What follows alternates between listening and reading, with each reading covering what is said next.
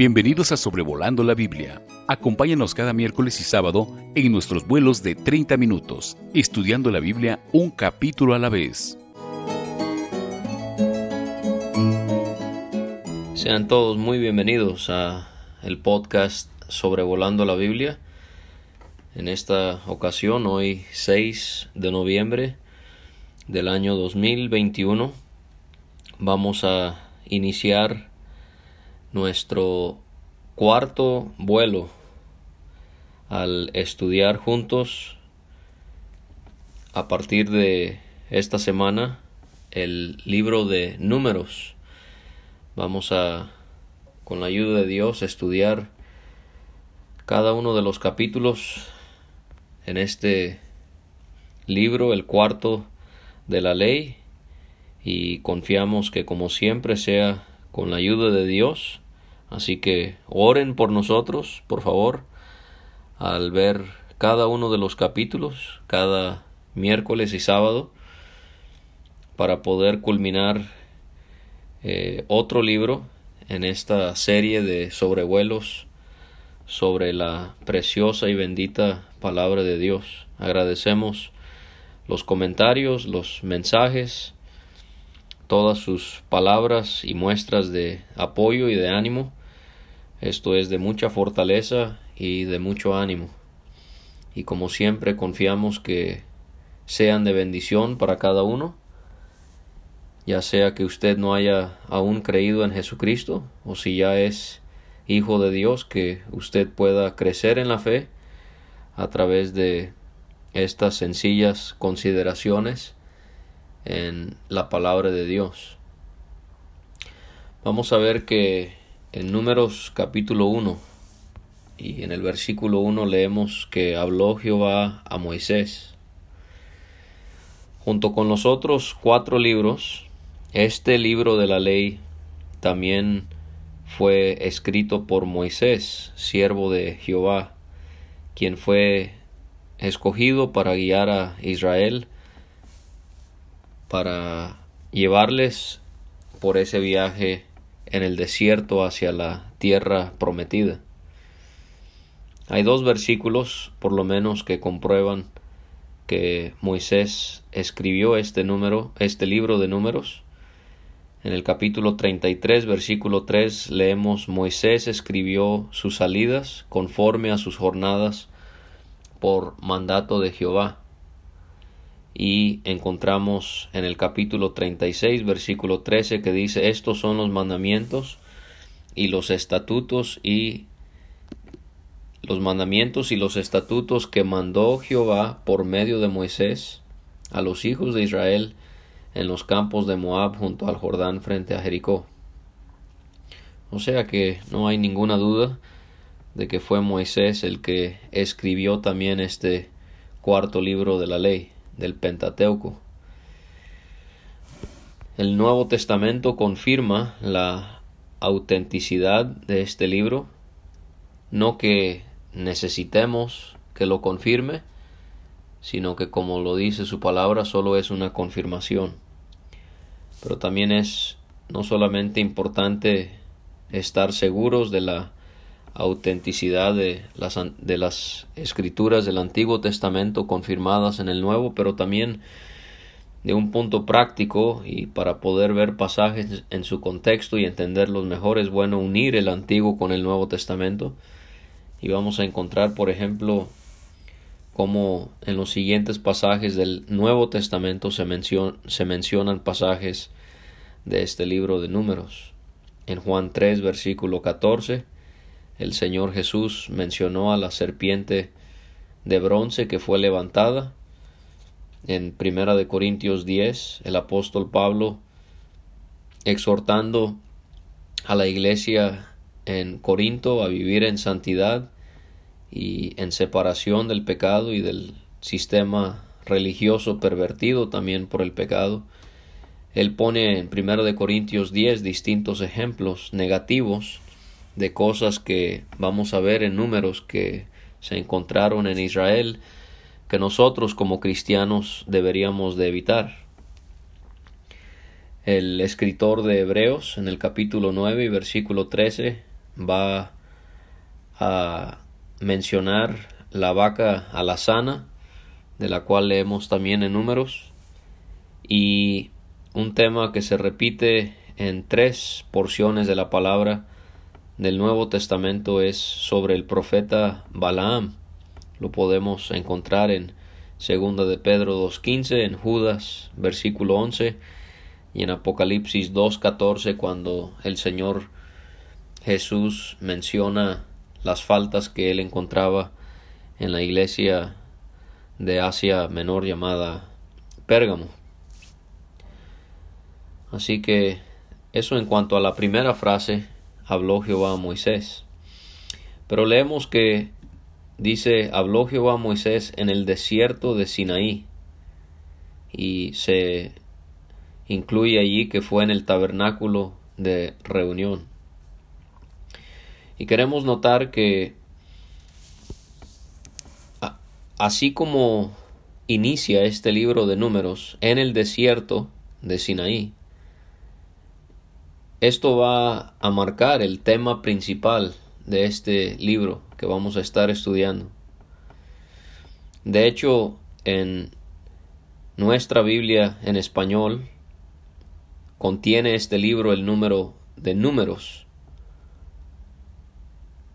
Su nombre es números porque tiene dos censos, uno en el capítulo 1 y uno en el capítulo 26 y la Biblia Septuaginta, que fue la traducción de las escrituras hebreas al griego, eh, así le pusieron el nombre números, que viene de la palabra en griego aritmo, aritmoi, que de ahí viene nuestra palabra aritmética. Pero en la Biblia hebrea, el nombre de este libro, el cuarto de Moisés, es en el desierto. Ese es su nombre en hebreo. Y de hecho, eso es lo que normalmente ocurre con libros en el Antiguo Testamento, especialmente los primeros cinco. Por ejemplo, Génesis viene de en el principio. Creó Dios los cielos y la tierra. Génesis viene de la palabra principio. Éxodo, porque menciona en sus primeras palabras el libro de Éxodo el hecho de que salieron y así es como van encontrando los nombres de la Biblia, eh, los que manejamos el día de hoy. En este caso hay una excepción porque nosotros manejamos el nombre que le da la, la escritura con la traducción de la Septuaginta, pero realmente no es que haya uno que sea correcto o incorrecto, solo es para que notemos eso, pero lo menciono porque este es el tema como dije, en el desierto. Números relata casi 40 años del viaje de Israel del Sinaí a los campos de Moab. Es curioso que el libro de Éxodo únicamente abarca un año en la historia de Israel, Levítico únicamente un mes, cuando Números abarca unos 38 años de la historia del pueblo de Dios y vamos a notar el énfasis que este libro tiene, que es, como dice aquí en el versículo 1, en el desierto. Porque Moisés escribe sobre la historia de Israel al viajar por el desierto. en Levítico vemos que el énfasis es el sacerdocio. En números, el énfasis es esa peregrinación en el desierto. En Levítico el énfasis es el tabernáculo. En Números el énfasis es el desierto. En Levítico el pueblo está estacionario, está recibiendo ordenanzas de Dios, pero en Números el pueblo lo encontramos mayormente peregrinando. Así que cuando estudiemos el libro de Números y visualicemos a Israel viajando por el desierto, Debemos de aplicar eso a nuestras vidas en el sentido espiritual sobre el hecho de que nosotros también estamos peregrinando en este mundo. Pedro llama a los cristianos extranjeros y peregrinos. ¿En qué sentido? Bueno, Pablo en Filipenses 3:20 nos dice que nuestra ciudadanía está en los cielos. El escritor de Hebreos, él escribe en capítulo 13, versículo 14, no tenemos aquí ciudad permanente, sino que buscamos la porvenir. Así como Israel iba en transición, iba pasando por el desierto, así nosotros debemos de ver a este mundo, solo vamos pasando. No debemos de hacer tesoros aquí, sino poder vivir para el reino de Dios que aún viene. De hecho, podemos ver en este punto la fidelidad de Dios porque desafortunadamente cuando estudiemos los capítulos de números vamos a encontrar que hay un énfasis en las murmuraciones que hizo el pueblo.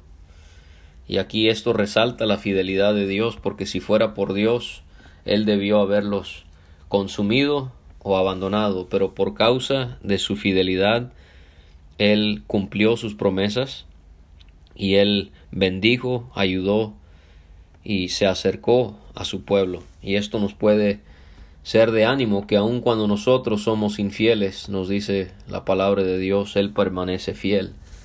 No es algo que debamos de abusar, pensando, bueno, podemos vivir de la manera en la que querramos, y aun así el Señor va a estar con nosotros, sino más bien debería de animarnos que si tenemos desánimos, caídas, Él está dispuesto en levantarnos y en seguir cumpliendo sus promesas hacia con nosotros.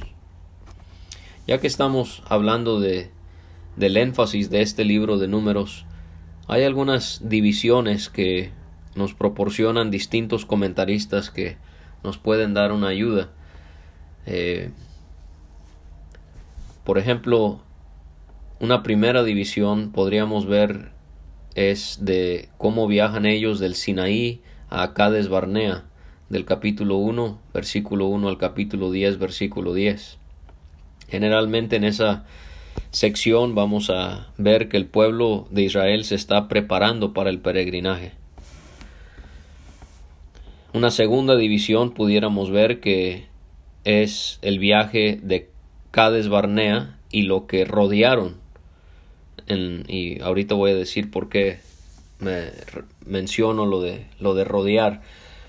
Y esto es en los capítulos 10, versículo 11 al capítulo 19, versículo 22. Y hablo de rodear porque si usted ha leído números se dará cuenta que hay pecado tras pecado que es mencionado y esto resulta en que Israel su llegada sea demorada a la tierra prometida por 40 años. Y una tercera división vamos a ver es de el viaje que hicieron de Cades Barnea a ubicarse junto al Jordán del capítulo 20 versículo 1 al final capítulo 36 versículo 13 y ahí vamos a encontrar cómo el peregrinaje reinicia hacia la tierra que Dios les había otorgado. Y en esa sección vamos a encontrar por lo menos tres cosas nuevas hay una nueva generación porque la antigua tuvo que padecer las consecuencias de su incredulidad. Hay un nuevo censo, lo vamos a ver en el capítulo 26, y hay nuevas instrucciones acerca de lo que Dios quería para su pueblo.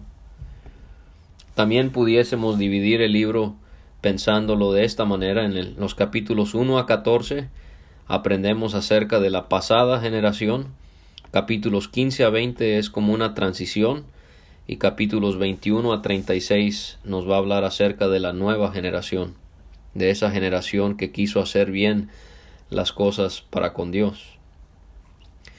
Y vamos a encontrar cómo hay eh, distintos pares en este libro. Por ejemplo, hay dos generaciones, capítulos 1 a 14 y capítulos 21 a 36. Hay dos censos, capítulo 1 al capítulo 4 y capítulo 21 al capítulo 36. Hay dos viajes, capítulo 5 a 14 y 21 a 27.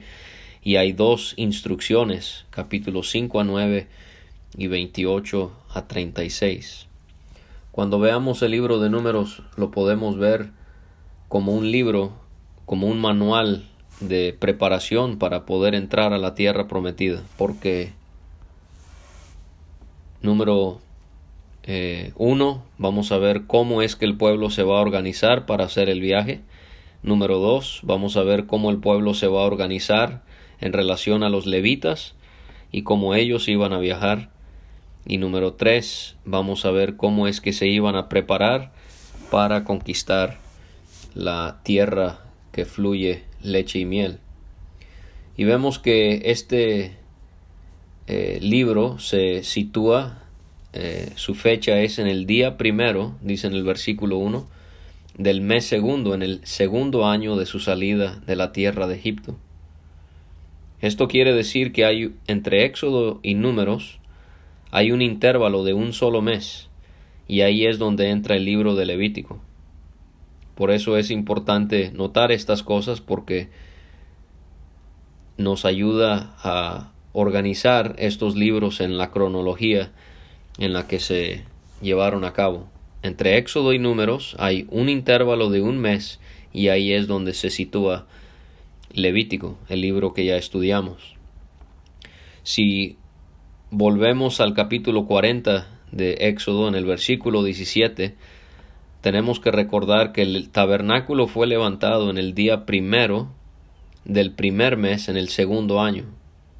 Así que desde que eso sucedió ya va más de un año cuando este censo se va a hacer en Israel. Vamos a, anotar cómo eh, la palabra de Dios también nos dice en el versículo 2 que el mandato de Dios para Israel era que tomad el censo de toda la congregación de los hijos de Israel.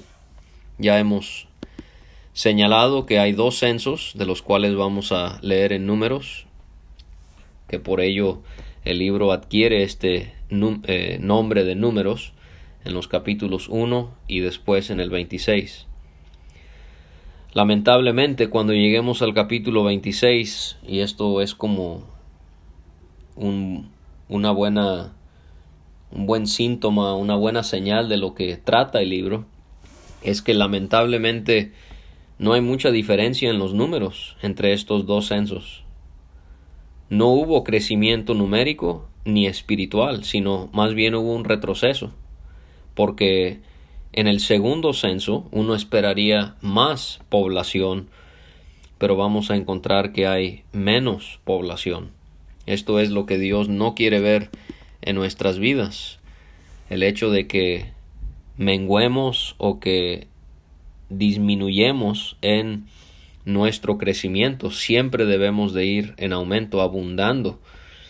Como Pablo escribe a los tesalonicenses, más y más. Ese debería de ser nuestro propósito. Ahora vemos que en este censo era para los varones de más de 20 años de edad de cada tribu. O sea que el enfoque que tiene es contar a los que podían ser soldados en el ejército de la nación. Tiene un contexto militar porque en el versículo 16 habla de príncipes, de capitanes. Eh, también se repite cada vez que se cuentan los varones de más de 20 años de cada tribu la frase todos los que podían salir a la guerra.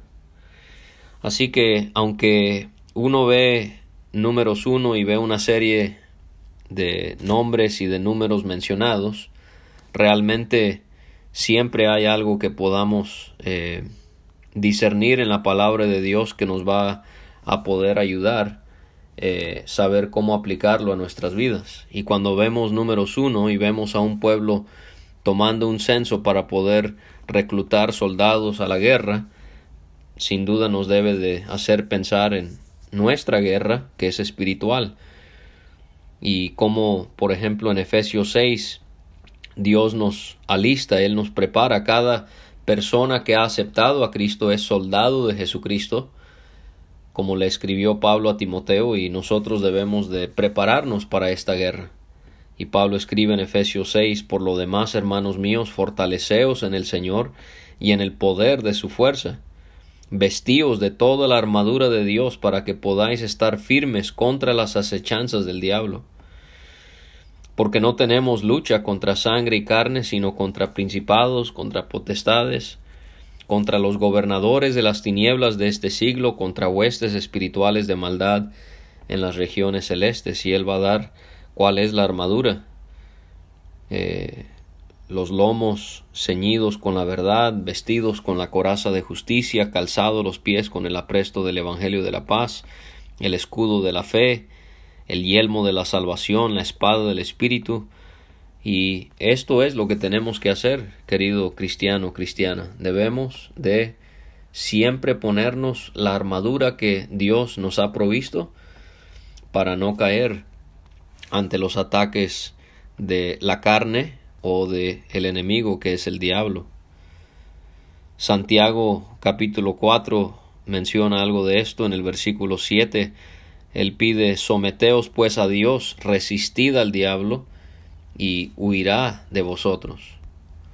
También podemos considerar lo que Pablo le escribe a los hermanos en Corinto, que es aplicable también a nosotros, en segunda de Corintios 10, pues aunque andamos en la carne, no militamos según la carne, porque las armas de nuestra milicia no son carnales, sino poderosas en Dios para la destrucción de fortalezas, derribando argumentos y toda altivez que se levanta contra el conocimiento de Dios y llevando cautivo todo pensamiento a la obediencia a Cristo.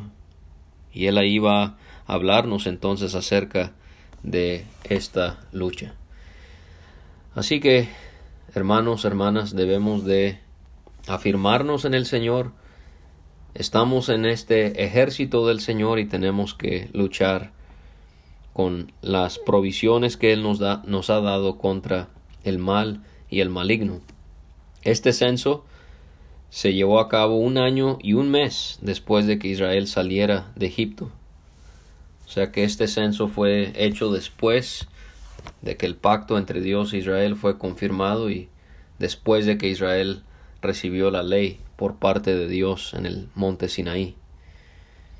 En el versículo 46 vemos el total de este censo, que fueron todos los contados, dice ahí, 603.550. Estos son los resultados del censo del que leemos en los versículos 20 a 45. También debemos de mencionar que en los versículos 5 a 16 un varón de cada tribu ayudó en el censo. Por ejemplo, de la tribu de Isaacar fue Natanael, hijo de Suar, o de la tribu de Dan fue Ayeser, hijo de Amisadai. Así que encontramos ese dato. El total, para llegar a ese, a ese total de 603.550, Dios a través del Espíritu nos da cómo se llega a ese total de la tribu de Rubén se contaron varones únicamente más de 20 años, 46.500.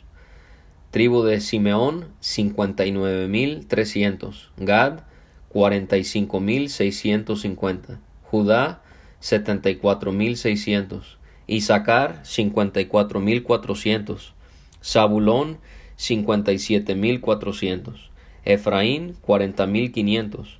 Manasés 32.200, Benjamín 35.400, Dan 62.700, Aser 41.500 y Neftalí 53.400. Eso da un total de 603.550. ¿Qué podemos aprender de una lista como esta? Bueno, aprendo que a Dios le interesa numerar las cosas y a las personas. Nuestro Dios, según el Salmo 147, Él es el Dios que puede contar todas las estrellas y no solamente las cuenta, sino que Él a todas ellas llama por sus nombres. Ese es el Dios que también tiene un cuidado para nosotros. Si Él puede contar las estrellas y las puede nombrar, cuánto más conoce Él la necesidad que usted tiene. El profeta Isaías eh, también podemos ver que Él dice en el capítulo 40, levantad en alto vuestros ojos y mirad quién creó estas cosas. Él saca y cuenta su ejército, a todas llama por sus nombres, ninguna faltará. Tal es la grandeza de su fuerza y el poder de su dominio. Mateo 10 vemos que el Señor Jesús nos hace ver que nuestro Padre puede contar cada uno de nuestros cabellos. Así que cuando encuentra a Dios contando en la Biblia, podemos ver cómo Él le da valor a cada persona, a cada cosa que Él ha creado. Ahora, trate de, de pensar cómo en Génesis 46 vimos que fueron 70 almas que viajaron de Canaán a Egipto para reencontrarse con José. Y ahora, si tomamos este número de solo varones de cada tribu, o en total de, de todas las tribus, que tenían más de 20 años, siendo 603.550, eso nos haría pensar que es probable que la nación de Israel tenía una población de 2 a 2.5 millones de habitantes, si no más. Imagínense, de 70 almas, en Génesis 46 ya estamos a casi 3, 3 millones de personas. Algunos piensan que estos números en el censo son figurativos porque parecen ser exagerados, pero tenemos que tomarlos literalmente. Esto es una muestra del poder de Dios, como todo inició con un hombre ya grande de edad y una mujer ya grande de edad que era estéril.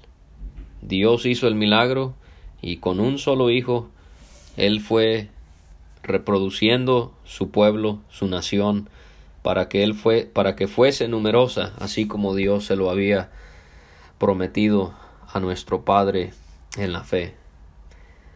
En cuanto al orden de los nombres, parece ser que podemos ver que hay eh, algo similar a lo que vamos a ver en el capítulo 2 en cuanto a cómo ellos iban a acampar en ese orden.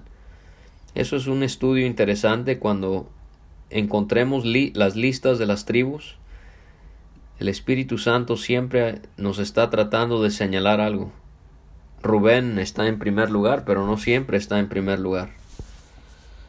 Y Dios nos enseña distintas cosas. En este caso yo quisiera señalar cómo Efraín, eh, la tribu de Leví no es mencionada, no es censada en este censo, van a ser censados en el capítulo 3 y por lo tanto los hijos de José conforman dos tribus, Manasés y Efraín, y así como Jacob le profetizó a José en Génesis 48, la tribu de Efraín, que viene del hijo menor de José, fue más numerosa que la tribu de Manasés, que era el hijo mayor de José, y se supone que debió haber sido al revés. Pero aquí es donde vemos la soberanía de Dios y también su poder, cómo es que se cumple. Jacob le había anticipado a José, lo sé, hijo mío, lo sé, también él vendrá a ser un pueblo y también y será también engrandecido. Pero su hermano menor será más grande que él y su descendencia formará multitud de naciones. Así que aquí vemos otra vez la palabra de Dios cumpliéndose tal y como él lo había anticipado. Y esto nos hace poder confiar en el gran poder de nuestro Dios. Ahora del versículo 47 al final, al versículo número 54, vamos a ver que se menciona por qué la exclusión de los levitas. Dice en el versículo 47, pero los levitas, según la tribu de sus padres, no fueron contados entre ellos. Ya mencioné que ellos van a ser contados en el capítulo 3. Aquí ellos no son censados porque ellos van a no estar involucrados en las guerras, sino su responsabilidad es eh, estar a cargo del tabernáculo, ya sea en su funcionamiento o ya sea en su transporte.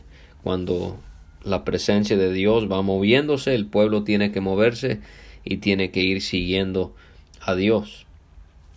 Y también se menciona casi al final del capítulo que iban a acampar cada uno en campamento con bandera, representados por esa bandera en la ubicación que les correspondía y cómo es que los levitas iban a estar alrededor del tabernáculo para resguardar a la nación de la ira de Dios.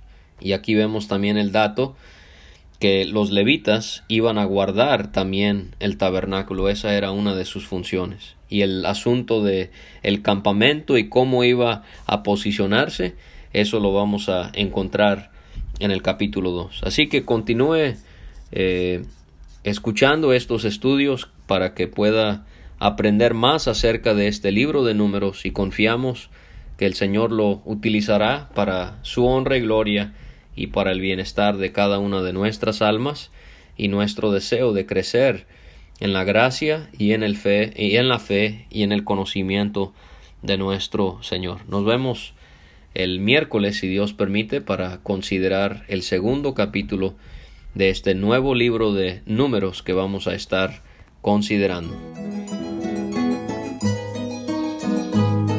Gracias por escuchar este estudio. Escríbenos a sobrevolando la Biblia gmail.com. Visita nuestra página www.graciamasgracia.com. Hasta la próxima.